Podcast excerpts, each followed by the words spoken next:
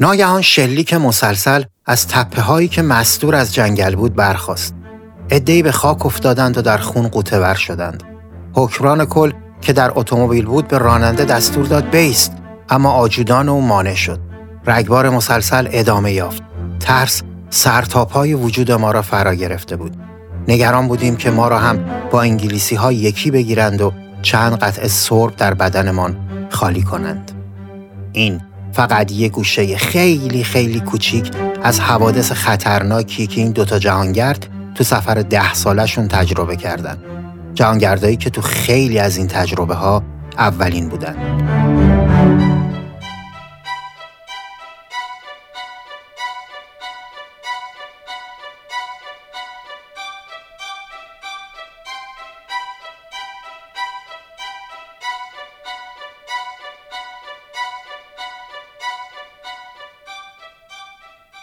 سلام من مجید قدیانی هستم و این اپیزود دوازدهمه که هفتاد سال بعد از اینکه دو تا برادر امیدوار یه سفر پرهیجان و از ایران به مقصد بقیه دنیا شروع کردن ضبط میشه.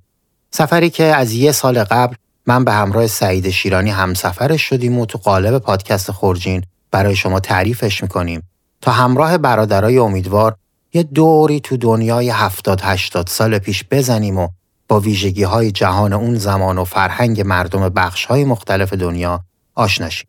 پس بند و بساط گوش دادن پادکست رو بردارید و همراه با ما و خورجینمون دنبال آقایون امیدوار راه بیفتید.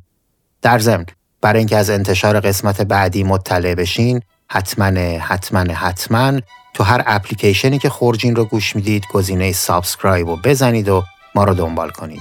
اینستاگرام خورجین با آدرس خورجین داد پادکست رو هم از دست ندید. راستی یادتون باشه رفقاتون رو هم همراه کنید و ما رو به دوستاتون معرفی کنید.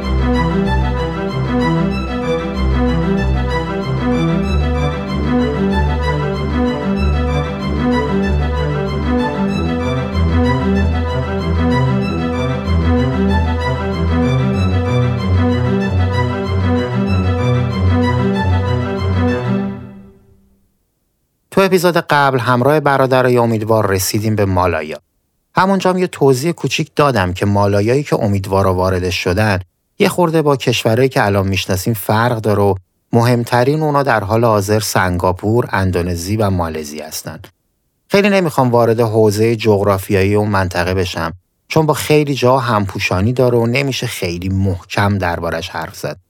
پس بریم سراغ امیدوارا و ببینیم اونا تو اون زمان دربارهش چیا نوشتن. امیدوارا تو سفرنامه خودشون گفتن که وقتی وارد مالایا شدن این کشور در آستانه تحول سیاسی بود و شعارهای خوبی تو هر گوشه و کنارش شنیده می شده. با اینکه مالایا کشور جوونی بود و در حال رشد سیاسی و اجتماعی ولی به خاطر داشتن انسانهای اصیلی که تو قلب جنگلهای انبوه زندگی می‌کردن قدمت زیادی داره.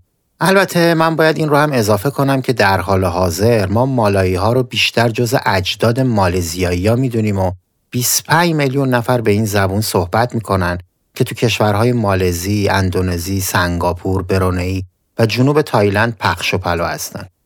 بنابر آخرین سرشماری ها 14 میلیون نفر از اونها تو مالزی سکونت دارن. از لحاظ ژنتیکی و فرهنگی تنوع زیادی بین اونا هست که علت اصلیش صدها سال مهاجرت و البته جذب قبایل و اقوام جنوب شرق آسیاست. این مردم تو گذشته دور غالبا روح باور بودن که امروز ما اون رو به اسم جاندار انگاری یا آنیمیس می‌شناسیم. معتقدان این آین میگن که تمام عناصر طبیعت روح دارن و اتفاقایی توی طبیعت به خاطر ارواح خوب و بد موجود توی اوناست. گرام هاروی به عنوان یه مردم شناس جاندار انگاری رو اینجوری تعریف می‌کنه. جهان سرشار از شخصیت است و انسانها بخش کوچکی از این شخصیت های جاندار را تشکیل می‌دهند. خب از قبایل قدیمی مالایی برگردیم به مالای هفتاد سال پیش و بریم سراغ ادامه سفرنامه. اینجوری که امیدوارا گفتن هفتاد سال قبل از ورود امیدوارا به این کشور یعنی حدود 140 سال پیش سوداگرای عرب برای اولین بار از قایقای خودشون تو مالایا پیاده شدن و مشغول محکم کردن جای خودشون بودن که پرتغالیا اومدن و اونجا رو تسخیر کردن. بعدش هلندیا به اون منطقه یورش بردن و اونجا رو زمینه سوماترا کردن که جز مستعمراتشون بوده. این هلندیا تا 20 سال قبل از ورود امیدوارا جا خوش کرده بودن که انگلیسیا با هلند وارد جنگ میشن و اون وسط مالایا رو می‌گیرن. امیدوارا نوشتن که شبه جزیره مالایا از نه ایالت مجزا تشکیل شده و هر کدوم برای خودشون استقلال جزئی دارن و صاحب یه سلطانن. حالا که از دست استعمارگرا خراس شدن یه فدراسیون هم تشکیل دادن. هر سلطان هم به اندازه وسعت تحت حکومتش قدرت داره و بخش خودش رو به اسم خودش نامگذاری کرده. اونا گفتن که این سلاطین کاری جز خوردن و خوابیدن و تولید مثل ندارن و تو این کار برا خودشون کاری می‌کنن کارستون. جالبه که این سلاطین هر کدوم سرود ملی جداگونم دارن که بعضیاش بر وزن سرود ملی بریتانیاست. البته پرچم هر کدومم با اون یکی فرق داره و تو جشنای بزرگ علاوه بر پرچم خودشون و پرچم فدراسیون پرچم انگلیس رو هم به احتزاز در می آوردن. تو سفرنامه بعد از این توضیحات راهی جزیره پینانگ شدن که بریم ببینیم یا بهتره بگم بشنویم که اونجا چه خبر بوده. امیدوارا درباره اسم این جزیره نوشتن که اسم یه بادوم تلخ، سفت و بیخاصیته که مردم هند و پاکستان یه کوچولو از اون رو می‌ذارن لای برگ پان و عین سقز میجان.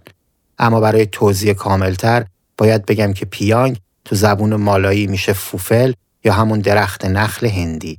امروزه این جزیره یکی از مشهورترین تفرجگاه های توریستی تو مالزیه که بهش میگن مروارید شرق.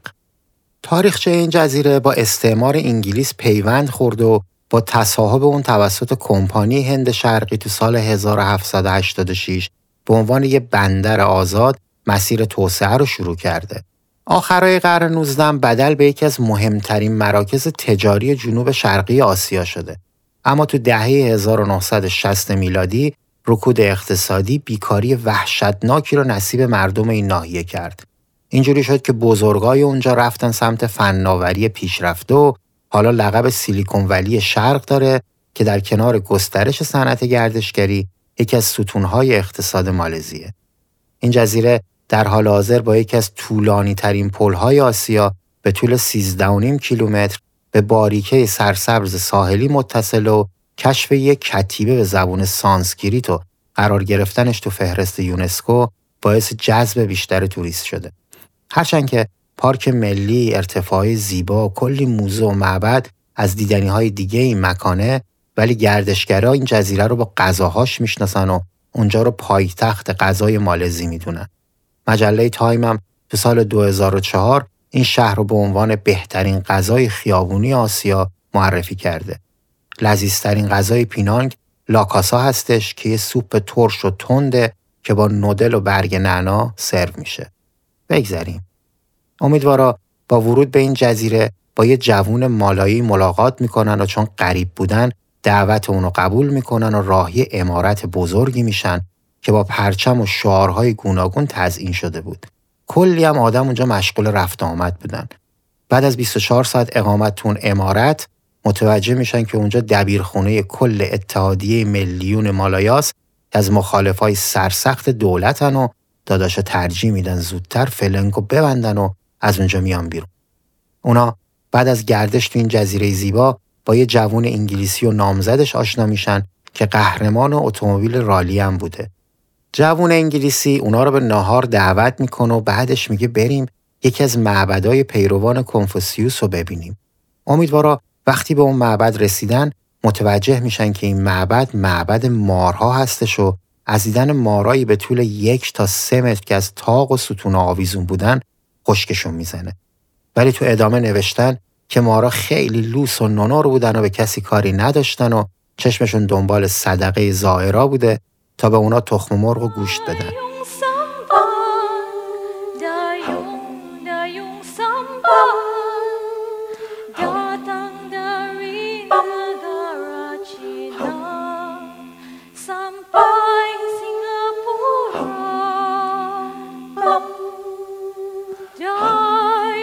sampan Dayung-dayung sampan Datang dari negara Cina Sampai این معبد که الانم تو اون جزیره سرجاش قرار داره به افتخار سورکنگ کشیش شفا دهنده بودایی ساخته شده. اینجوری که میگن این راهب خیلی عشق مار بوده و بهشون پناه می‌داده. بعد از مردن اون راهب و ساخت معبد ما را خودشون راه میفتن و واسه سکونت دائم راهی معبد میشن. این معبد رو به اسم ابر راجوردی یا ابر خالص هم می‌شناسن. ظاهرا یه بابای اسکاتلندی به اسم دیوید براون که یه باری توسط همین راهب شفا پیدا کرده بوده بیشتر هزینه ساخت این معبد رو پرداخت کرده. تو بروشورای گردشگری درباره این معبد نوشتن که ابدا نگران مارهای این معبد نباشید و از مجسمه های زیبا و ناقوس 300 کیلویی این معبد لذت ببرید و کنار اونها عکس یادگاری بگیرید. درباره این ناقوس هم اینجوری نوشتن که سال ساختش 1886 میلادی و تو زمان سلسله مانچوریان از چین به اینجا منتقل شده. بنا به سنت یه تقویم چینی اول و 15 هر ماه به صدا در میاد برای یادآوری زمان عبادت. مردم محلی اونجا میگن که مارهای این معبد به خاطر تغییر وضعیت زیستگاه ها رو به کاهشن.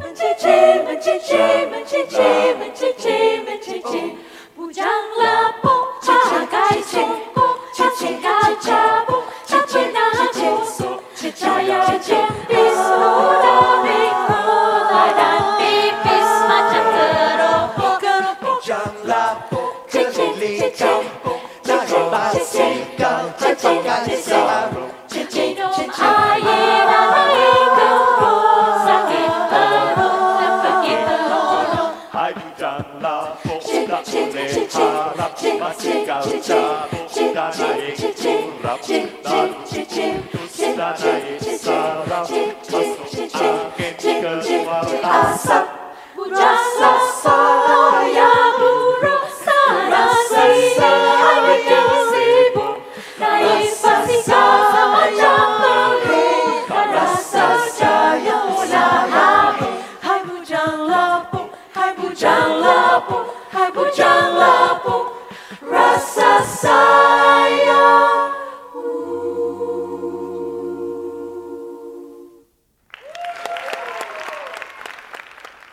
امیدوارا بعد از دیدار با مارها سوار یه قایق مخصوص میشن تا به سرزمین اصلی مایا برن. چون ظاهرا هنوز خبری از این پل 13.5 کیلومتری نبوده تا با عبور از جنگل های مرکزی راهی سنگاپور بشن. طبق نوشته های خودشون از وضعیت جاده و محل عبور این جنگل هم اطلاعات کافی نداشتن و با ترس و لرز راهی اونجا میشن. اینجوری هم که شنیده بودن بعد از جنگ جهانی دوم کلی اسلحه دست مردم افتاده بود و ملت اسلحه به دست هم یاقی شده بودن و با قایم شدن پشت بوتا رهگذرها و به خصوص سفید پوستا و قوای نظامی رو به رگبار میبستن. یکی از اهالی بومی اونجا گفته که گروه های یاقی مجهز به دستگاه های گیرنده و فرستنده هستن و از حرکت شخصیت های مورد نظر اطلاع پیدا می‌کنن. ظاهرا تو سال 1950 میلادی هم یه انگلیسی که حکمران کل مالایا بوده با اسکورت از یه شهر به شهر دیگه می‌رفته که از وسط جنگل ماشین رو به رگبار میبندن و دستور توقف صادر می‌کنن. اما آجودانش مانع این کار میشه. اینا هم اعصابشون نمی‌کشه و آجودان رو به رگبار میبندن. بعد حکمران رو هم با تیر می‌زنن و خلاص. شنیدن این ماجرا باعث میشه که امیدوارا بترسن که با موتور و قیافه‌ای که دارن شبیه نامرسونهای انگلیسی به نظر برسن و چندتایی سرب داغ مهمون بدنشون بشه و نوشتن که ما آدمهای سرد مزاجی بودیم و گلوله داغ به مزاجمان سازگار نبود. اینجوری که تو سفرنامه اومده دولت مرکزی یاقی ها رو کمونیست معرفی کرده هرچند که از نظر جهانگردا هیچ بویی از عقاید کمونیست نبرده بودن. دولت مرکزی چند وقتی هم بوده که با هلیکوپترهای مجهز به بلنگو بالای این جنگلا چرخ می‌زده و می‌گفته هر کی از این پناهگاه بیاد بیرون و تو آغوش دولت قرار بگیره بهش خونه و نون میدن. ولی درباره آب و برق مجانی هیچ وعده و وعیدی تو کار نبوده. امیدوارا تو سفرنامه اسم اولین شهری که تو این مسیر واردش میشن و ننوشتن. ولی رفتن ملاقات سلطان کیدا یا کیدا. ظاهرا این جناب کیدا علاوه بر اینکه خیلی پیر و فرتوت و کهنسال بوده یه دستش هم لمس بود و خیلی هم حرف می‌زد. جوری که انگار هشیش کشیده بوده البته سر و قیافش هم یه جوری بوده که از نظر جهانگردا قطعا هشیش رو زده بوده و درباره انواع تریاک های خوشبو و نشآور و مست کننده ایران هم کلی اطلاعات داشته که خود ایرانی ها هم ازش خبر نداشتن. هر جایی هم که امیدوارا رشته سخن رو عوض می‌کردن باز یه جوری بحث و میکشنده به تریاک های ایران و ولکن معامله هم نبوده. البته این نکته مهمم از چشم تیزبین داداشا دور نمونده که چند تا زن داشته و دختراش هم خیلی خیلی متجدد بودن و معلوم شده بزرگ شده اروپا هستن. خلاصه امیدوارا بعد از کلی دریافت اطلاعات راجع به تریاک از جا بلند میشن تا به جهانگردیشون ادامه بدن که جناب سلطان دو تا کلاه محلی بهشون هدیه میده و میگه اینا رو بذارید سرتون تا وقتی از جنگل عبور می‌کنید شبیه مالاییا باشید و جون سالم به در ببرید. خوشبختانه عبور از این جنگل بدون حادثه بود و برادران می‌رسن به ایالت ایپو. شهر ایپو امروزه یکی از مجللترین شهرهای مالزی و مرکزی ایالت پرا. این شهر تو سال 1820 میلادی کنار ساحل رودخونه کینا و گرداگرد شهر باستانی به وجود اومد. اما تو سال 1892 میلادی به خاطر یه آتیش سوزی بزرگ تقریبا نابود شد. این اتفاق باعث و بانی شد تا برای ساخت مجدد این شهر همه کارا رو روی اصول و حساب و کتاب انجام بدن. با پیدا شدن معدن قلع و ورود کمپانی های انگلیسی اوایل قرن 19 این منطقه حسابی رونق گرفت. گرچه کم کم قیمت قلع تو دنیا پایین اومد و این شهر هم دچار رکود بزرگ اقتصادی شد ولی صنعت گردشگری باعث شده که الان یکی از شهرهای پیشرفته و توریست پذیر مالزی باشه. این شهر سه تا خواهر خونده هم تو دنیا داره. فوکوئوکای ژاپن، ناننینگ و گوانژوی چین. جهانگردای پادکست ما با ورود به ایپو با یه جوون انگلیسی مقیم مالایا ملاقات می‌کنن و ایشون هم میشه لیدر تور و اینا رو می‌بره ایپو گردی. اونا اول راهی یه جاده آسفالته میشن که خیلی خوشمنظره و با صفا و روح بود و با توجه به موقعیت سوق جزیره مدتها تحت حمله ژاپنی ها بود و نوشتن تو جنگل مشغول جنگ گوریلا بودن.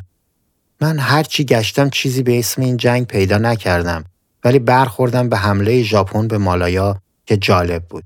البته جالب خیلی صفت درستی واسه این قتل عام نیست و نمی‌دونم چجوری باید ازش یاد کنم. ژاپنیا درست بعد از نیمه شب 8 دسامبر 1941 میلادی یعنی قبل از حمله به پرل هاربر به مالایا حمله کردند. این اولین نبرد بزرگ اقیانوس آرام بوده بین ارتش هند انگلیسی و امپراتوری ژاپن. اونا بلافاصله بعد از تسخیر این جزیره یه پاکسازی قومی می‌کنن و چینیا رو قتل عام می‌کنن. چینیا به این نبرد میگن سوکچینگ یعنی پاکسازی از طریق تصویه. ولی ژاپنیا بهش میگن دایکنشو که میشه بازرسی بزرگ. کلا دیکتاتورها خیلی علاقه دارن با واژه ها بازی کنن و مهربون به نظر بیان. تو این بازرسی به قول ژاپنیا همش 5000 نفر بازرسی شدن از بین رفتن ولی منابع دیگه از رقم 25 هزار نفر یاد می‌کنن که پاکسازی شدن.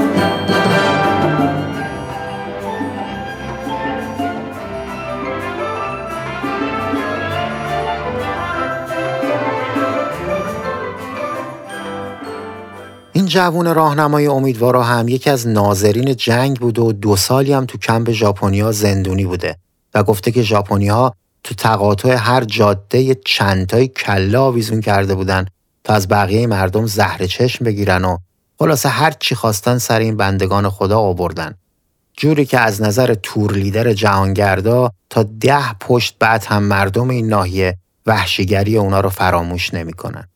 جوونک بعد از ذکر این خاطره دردناک امیدوارا رو برده به دیدن بقیه دیدنی های طبیعی اون منطقه. همچنین امیدوارا چندین معدن قلب و سرب هم دیدن و دربارش نوشتن که به راستی سرزمین ثروتمندی بوده و کلی کمپانی مشغول کار بودن. استخراج سرب هم تو اون زمان کار ساده ای بوده و خیلی به نیروی کار ماهر احتیاج نداشته. بعدش همراه با اتومبیلی که سوارش بودن از بین صدها کیلومتر درخت کاوچو گذشتن و زنایی رو دیدن که شیره درختها رو که مایع سفید رنگ بوده توی سطل میریختن و به کارخونه می بردن تا بعد از پخته شدن به لاستیک و کرپ تبدیل بشن. اونا گفتن که 50 درصد تولید لاستیک دنیا مربوط به مالایا هستش و بدون این درختها و زنها اتومبیل های جهان متوقف میشن. اونا البته یه نتیجه گیری فلسفی هم کردن که عینش رو نقل می‌کنم. اگر در کشور خودمان یعنی ایران ثروتهای طبیعی زیر زمین نهفته است در مالایا ثروت طبیعی و سودبخش روی زمین است و به صورت اشجار خودنمایی می کند.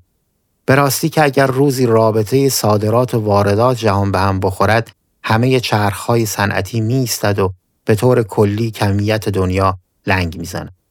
البته اینو هم من بگم که هنوز بیشترین درخت کاوچو تو مالایاست ولی برزیل با داشتن گونه ای از درخت کاوچو به ارتفاع 35 متر بخش عمده ای از کاوچوی دنیا رو تولید می‌کنه. کاوچو در حقیقت شیرابه نوعی گیاهه که 7500 گونه داره و بیشتر گونه هاش علفی هستن و بعضی هم درخچه و البته درختی. امیدوارا همینجوری که مشغول سیاحت این ثروت طبیعی بودن و به نتایج فلسفی خودشون فکر می‌کردن یه دفعه می‌بینن که وسط هزاران هکتار درخت به شکل نخل خرما هستند. این درختها میوهی داشتن که روغن زیادی داشته و برای صابونسازی و کلی چیز دیگه به کار می‌رفته. اون کلی چیز دیگه که امیدوارا نوشتن واقعا شامل کلی چیز میشه. میوه نخل روغنی که ما امروز به اسم روغن پالم می‌شناسیم توی آفریقا هم رشد می‌کنه. اما همچنان بزرگترین تولید کننده این روغن کشور مالزیه. از این روغن برای صابون، لوازم آرایشی، شم، سوختهای زیستی و مواد روان کننده استفاده میشه. روغن هسته میوه اون هم توی بستنی، شیرینی های شکلاتی، کلوچه و برخی از نونها کاربرد داره. صنعت دارو هم از این روغن استفاده های زیادی می‌کنه. این روغن به شکل مارگارین تو رژ لب هم استفاده داره و کلا به خاطر داشتن آنتی اکسیدان زیاد که باعث کاهش علائم پیریه محبوب سنف لوازم آرایشیه. یعنی لقب روغن همه کاره واقعا برازندش. داداشا تو کف این روغن بودن که یهو می‌بینن جای درختای نخل تا چشم کار می‌کنه آناناس سبز میشه. اونا به قول خودشون وارد سرزمین آناناس میشن و نوشتن که اونجا این میوه رو با اسلوب جدید کشاورزی میکارن و بهرهوری خیلی بالایی داره. یه کارخونه کمپوت سازی هم اونجا بوده که روزانه 700 هزار کمپوت به سراسر دنیا صادر می‌کرده. وسط های آناناسا بودن که اون جوون انگلیسی میگه بریم مجلس رقص. داداشان میگن بعد از دیدن این همه درخت لمس بدن نرم و لطیف دختران سیاه سوخته مالایی حسابی میچسبه. و میرن پارک مرکزی و وارد یک کاباره روباز میشن.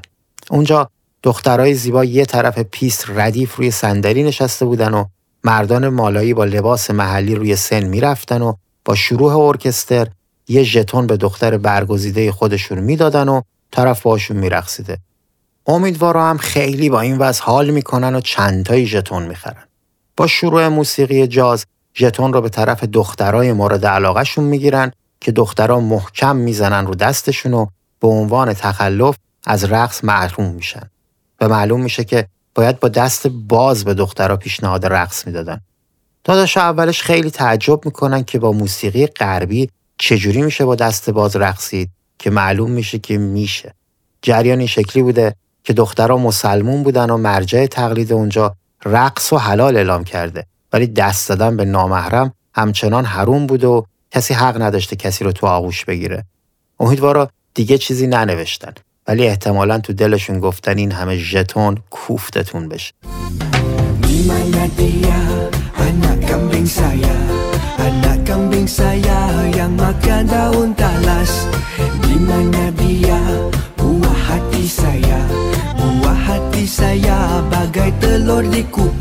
خب اینجا یه قصه نوبتی هم باشه نوبت اسپانسرمونه. حامی مالی این قسمتمون یه مدرسه خونگی همونی که خارجی ها بهش میگن هوم اسکول مدرسه خونگی یه راه حل امتحان شده تو جاهای مختلف دنیاست. برای پاسخ به شاید اصلی ترین دغدغه پدر مادرها درباره بچه ها مدرسه آموزش و پرورش. اسپانسر این قسمت ما گروه مدرسه خانگی وار است. واره از یک گروه از مربیای خوشسوق و با تجربه کودک تشکیل شده که با استفاده از روش های نوین آموزشی و پژوهشی مثل فلسفه برای کودک بستری رو فراهم کردن تا بتونن به فرزندان شما مهارت و دانشی رو انتقال بدن که اونا رو برای تبدیل شدن به یه شهروند آگاه، فعال، مسئول و مستقل آماده کنه. یه نکته قابل توجه دیگه درباره حامی مالی این قسمتمون اسمشونه. واره. واره یک کلمه کهنسال فارسیه. کلمه ای که به یه نوع سازمان غیررسمی و به عبارتی تعاونی بسیار قدیمی غالبا زنانه اطلاق می شده. تعاونی که تو اون زنای روستایی به صورت گروهی و با روی کردی همیارانه محصولاتی رو تولید می‌کردن. جامعه شناس ها کلی ویژگی بسیار پیشرو رو درباره این واژه به کار بردن. ویژگیهایی که حتی امروز هم گاهی تو زندگی ما دست نیافتنی به نظر میاد. برای اینکه این ویژگی ها رو بشناسید و بدونید که چرا اسپانسر این قسمت ما همچین اسمی رو برای مدرسهشون انتخاب کردن حتما به پیج اینستاگرامشون که آدرسش توی توضیحات پادکست هست سر بزنید. مطمئنم که کلی چیز یاد می‌گیرید و لذت می‌برید. یه چیزی هم به ذهن خودم رسید که بهتون بگم. خیلی اتفاقی و به طرز جالبی تو این دوتا اپیزودی که واره اسپانسر ما بوده امیدوارم تو کشورهای سیاحت می‌کردن که زنها تو اقتصادشون نقش جدی داشتن. خودمون که این همزمانی رو خیلی دوست داشت. خب برگردیم به سفرنامه. آخرین شهر مالایی که تو سفرنامه ازش یاد شده شهر مالاکاست. که از اون به عنوان قدیمی ترین، زیباترین و دوست داشتنی ترین شهرها یاد شده و تجار عرب و چینی اونجا مشغول داد و ستد بودن. جانگردا نوشتن که اگه امروز سیاهی بره مالاکا از طرز معماری و ساختمون مسجدها دچار اشتباه میشه. چون مسجدهای این شهر قپه های چند طبقه داره و شبیه معبدهای بودایی است و این شباهت به دلیل آمیزش بازرگانای عرب و چینی. درباره این شهر باید بگم که بافتی تاریخی و گلبهی رنگ داره و یه جورایی شبیه ابیانه است ولی خیلی خیلی شهری تر. مالاکا تو گذشته روستای ساده بوده با مردمای ماهیگیر تا اینکه شاهزاده پاراسوارا وقتی داشته از سوماترا فرار می‌کرده گذرش به این شهر میفته و اونجا رو بدل به بندرگاهی خاص می‌کنه تا کشتیهایی که از این تنگه عبور می‌کردن برای تأمین آزوقه و البته رهایی از بادهای موسمی اونجا پهلو بگیره. شاهزاده برای حفظ این بندر که به خاطر موقعیت عالی یکی از بهترین مسیرهای تجاری چین و هنده با امپراتور مینگ متحد میشه و مهاجرای چینی به اونجا سرازیر میشن و با بومی ها وصلت می‌کنن و قوم بابا نیونا رو به وجود میاره. سال 1511 میلادی هم پرتغالیا به اونجا حمله می‌کنن و باعث گسترش مذهب کاتولیک میشن و بعدش هم هلندیا اونجا رو تصرف می‌کنن و تغییرات فرهنگی گسترده ایجاد می‌کنن. امروز این شهر یکی از جذابیت های توریستی مالزی و سبک آشپزی نیونیا یا اون خیلی مشهوره. کافه های شبونه و موسیقی زنده و جشنهای خیابونی هم دل توریست ها رو می‌بره و هی به گردشگرا اضافه می‌کنه.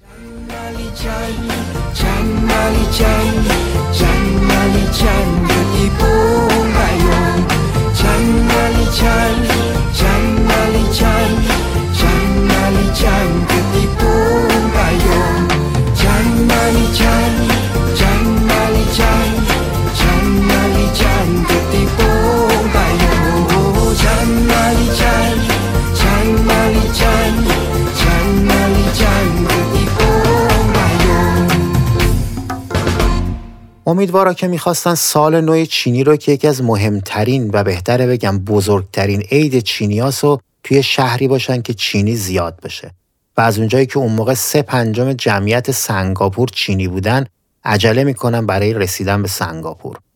اون موقع جزیره سنگاپور با یه پل نیمه طبیعی به مالایا وصل بود و سر همین پل مامورای گمرک اونا رو خفت می‌کنن تا مبادا جنس قاچاقی وارد سنگاپور بشه.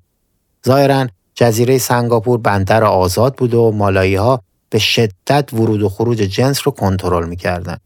اما خدا رو شکر امیدوارا چیز خاصی نداشتن و راهی سنگاپور میشن.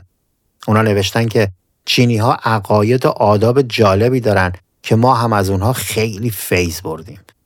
ظاهرا تو سال نو اگه جوون مجردی وارد خونه چینیا بشه هدیه دریافت می‌کنه. اونم نقدی نه جوراب و زیرپوش و این چیزا. اینا هم که مجرد بودن و دل تو دلشون نبوده واسه دریافت بچه نقد.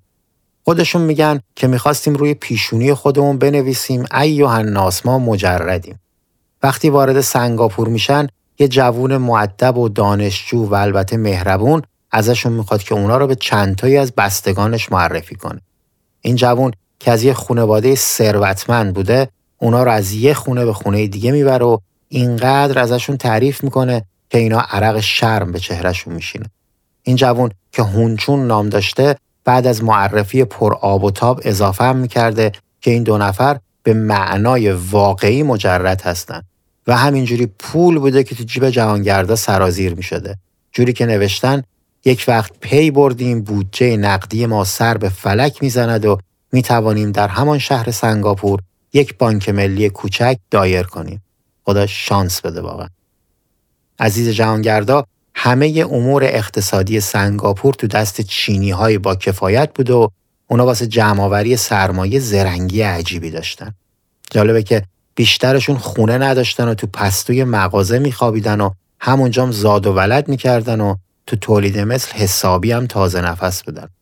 اونا نوشتن که ملت چین در حال تکثیر بودن و خواهر بزرگتر از فرزند کوچکتر نگهداری می‌کرده و بیخود نیست که جمعیت چین از 600 میلیون نفر هم بیشتره. البته الان با وجود همه سختگیری ها می‌دونیم که بالای یک میلیارده. به گفته امیدوارا همه هوش و حواس چینی ها به جمع کردن پول بوده اما بعضیاشون هم ولخرج بودن. تو زمان حضور اونا یه سری یاقی ثروتمند چینی رو هم دزدیده بودن و واسه زنش نامه فرستادن که واسه آزادی شوهرت باید 80 هزار تومن بدی. البته احتمالا امیدوارا با دلار 5 6 تومنی حساب کردن. زن طرف هم جیرینگی پولو داده و جناب همسر رو آزاد کرد. حالا بریم یکم بیشتر درباره سنگاپور بدونیم و البته جشن سال نو چین. کشور سنگاپور کشوری تو جنوب شرقی آسیاست که تو جنوب شبه جزیره مالایا قرار داره و کوچکترین کشور جنوب شرقی آسیا محسوب میشه. این کشور از تعدادی جزیره تشکیل شد. در حال حاضر یکی از مراکز بزرگ تجاری و داد ستد کالا تو جهانه. البته قبل از حضور کشور اروپایی این جزیره فقط منطقه ماهیگیری مالاییا بودند. این کشور از سال 1824 تا 1963 میلادی به غیر از سه سال تو زمان جنگ جهانی دوم به عنوان یکی از مستعمرات بریتانیا محسوب می شده. تو سال 1942 میلادی که کشور سنگاپور هنوز مستعمره بریتانیا بوده در از هفت روز توسط کشور ژاپن اشغال میشه و نیروهای بریتانیایی مجبور به ترک اونجا میشن که این واقعه توسط وینیستون چرچیل بزرگترین شکست تاریخ بریتانیا نامیده شد.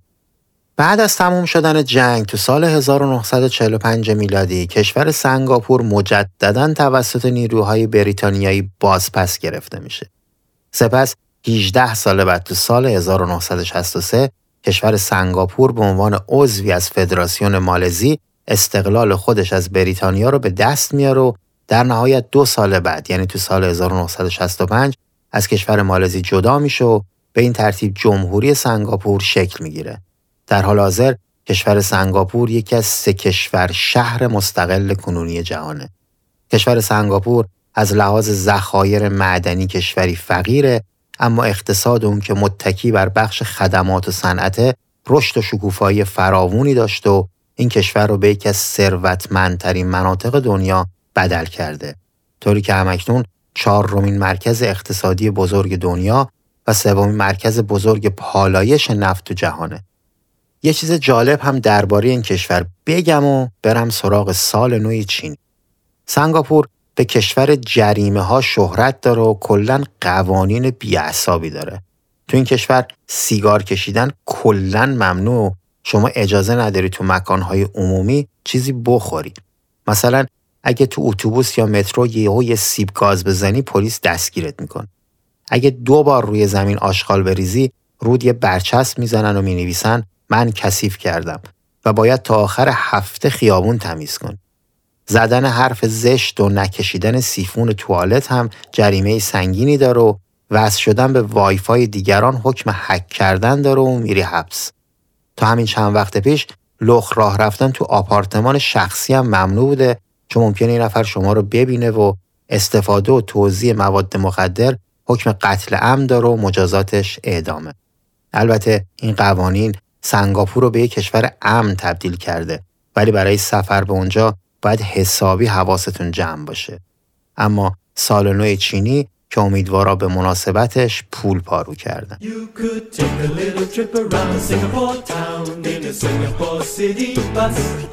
to see Key and Raffles Place, the Esplanade and all of us because in Singapore, Singapore, the hearts are big and wide you find because in Singapore, Singapore. سال نو چینی بهمن ماه شروع میشه و با پدیدار شدن ماه تو نخستین روز سال شروعش جشن گرفته میشه. این جشن 15 روزه با جشن فانوس تموم میشه. تو بیشتر کشورهایی که چینی ها اکثریت دارن یا اقلیتی قدرتمند که به نظرم کم کم داره شامل همه جهان میشه این جشن برگزار میشه.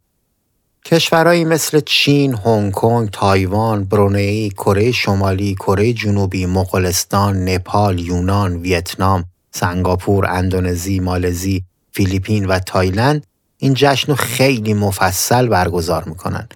به این جشن جشن جونجی یا جشن بهار هم میگن که نوید بخش تموم شدن سرما و آغاز کاشت محصوله. دوش گرفتن و جارو زدن تو روز اول سال نو ممنوع و معتقدن با تمیز کردن گرد و خاک تو این روز خوبی های اون سال از بین میره و گردگیری از روز پنجم مجازه. شستن مو هم باعث میشه شانس در خونه رو نزن. اونا تو روز اول از کلمه مرگ استفاده نمی‌کنن و عدد چهار رو هم به کار نمی‌برن چون نماد مرگ. به هیچ عنوان هم درباره سال گذشته حرفی نمی‌زنن و به دیدار بزرگترها میرن و به هم پاکت سرخ هدیه میدن و توش پول می‌ذارن که البته فقط شامل بچه ها و جوانای ازدواج نکرده میشه و امیدوارا حالشو بردن. رقص شیر هم یکی دیگه از مراسم خانوادگیه که برای از بین بردن شر ارواح خبیسه به کار میره. خلاصه اینکه کلی آداب و رسوم دارن به خصوص تو بخش خوراکی های این جشن و نمادهای دوازدهگانه هر سال که خوندنی و میشه با یه جستجوی ساده تو گوگل ازش بهره برد. فقط این رو بگم که بزرگترین مهاجرت سالانه جهان نزدیک به سال نو چینی اتفاق میفته چون مردم چین این جشن کنار خونواده برگزار می‌کنن و هر کسی راه میفته از هر جای جهان و میره محله خودشون. امیدوارا تو سفرنامه وقتی از سنگاپور میرن سراغ ادامه گشتن جهان وارد فصل هشتم میشن و میرن که برسن به اندونزی. اونا برای ادامه سفر سوار بر کشتی کوچیکی میشن که به سمت سوماترا می‌رفته و مال یه کمپانی هلندی بوده. اما ما فعلا همراهشون نمیریم و از امیدوارا جدا میشیم و گشت و گذار تو اندونزی رو می‌ذاریم برای اپیزود بعد. در آخر هم لازمه از بچه های سی بمل برای انتخاب موسیقی های متن ملیه دودانگی واسه طراحی کاور و لوگو همینطور علی امیریان بابت کارهای مربوط به ادیت و ساخت موسیقی ابتدا و انتهای پادکست تشکر کنم. همینطور از اسپانسر خوبمون گروه مدرسه خانگی واره و همه کسایی که ما رو توی اپهای پادگیر دنبال می‌کنن هم ممنونیم. و البته آیلار که کارهای مربوط به صفحه اینستاگرام خورجین رو انجام میده و دیدنش خالی از لطف نیست. آدرس صفحهمون رو هم که گفتم خورجین با j.podcast راستی لطفا برای حمایت از ما و بیشتر شنیده شدن تجربه های بی نظیر برادرای امیدوار خورجین رو به دیگران معرفی کنید. همچنین برای شنیدن حوادث و ماجراهای جور و جور این دوتا جهانگرد تو قسمت بعدی پادکست همراه ما باشید تا اون موقع روز و روزگارتون خوش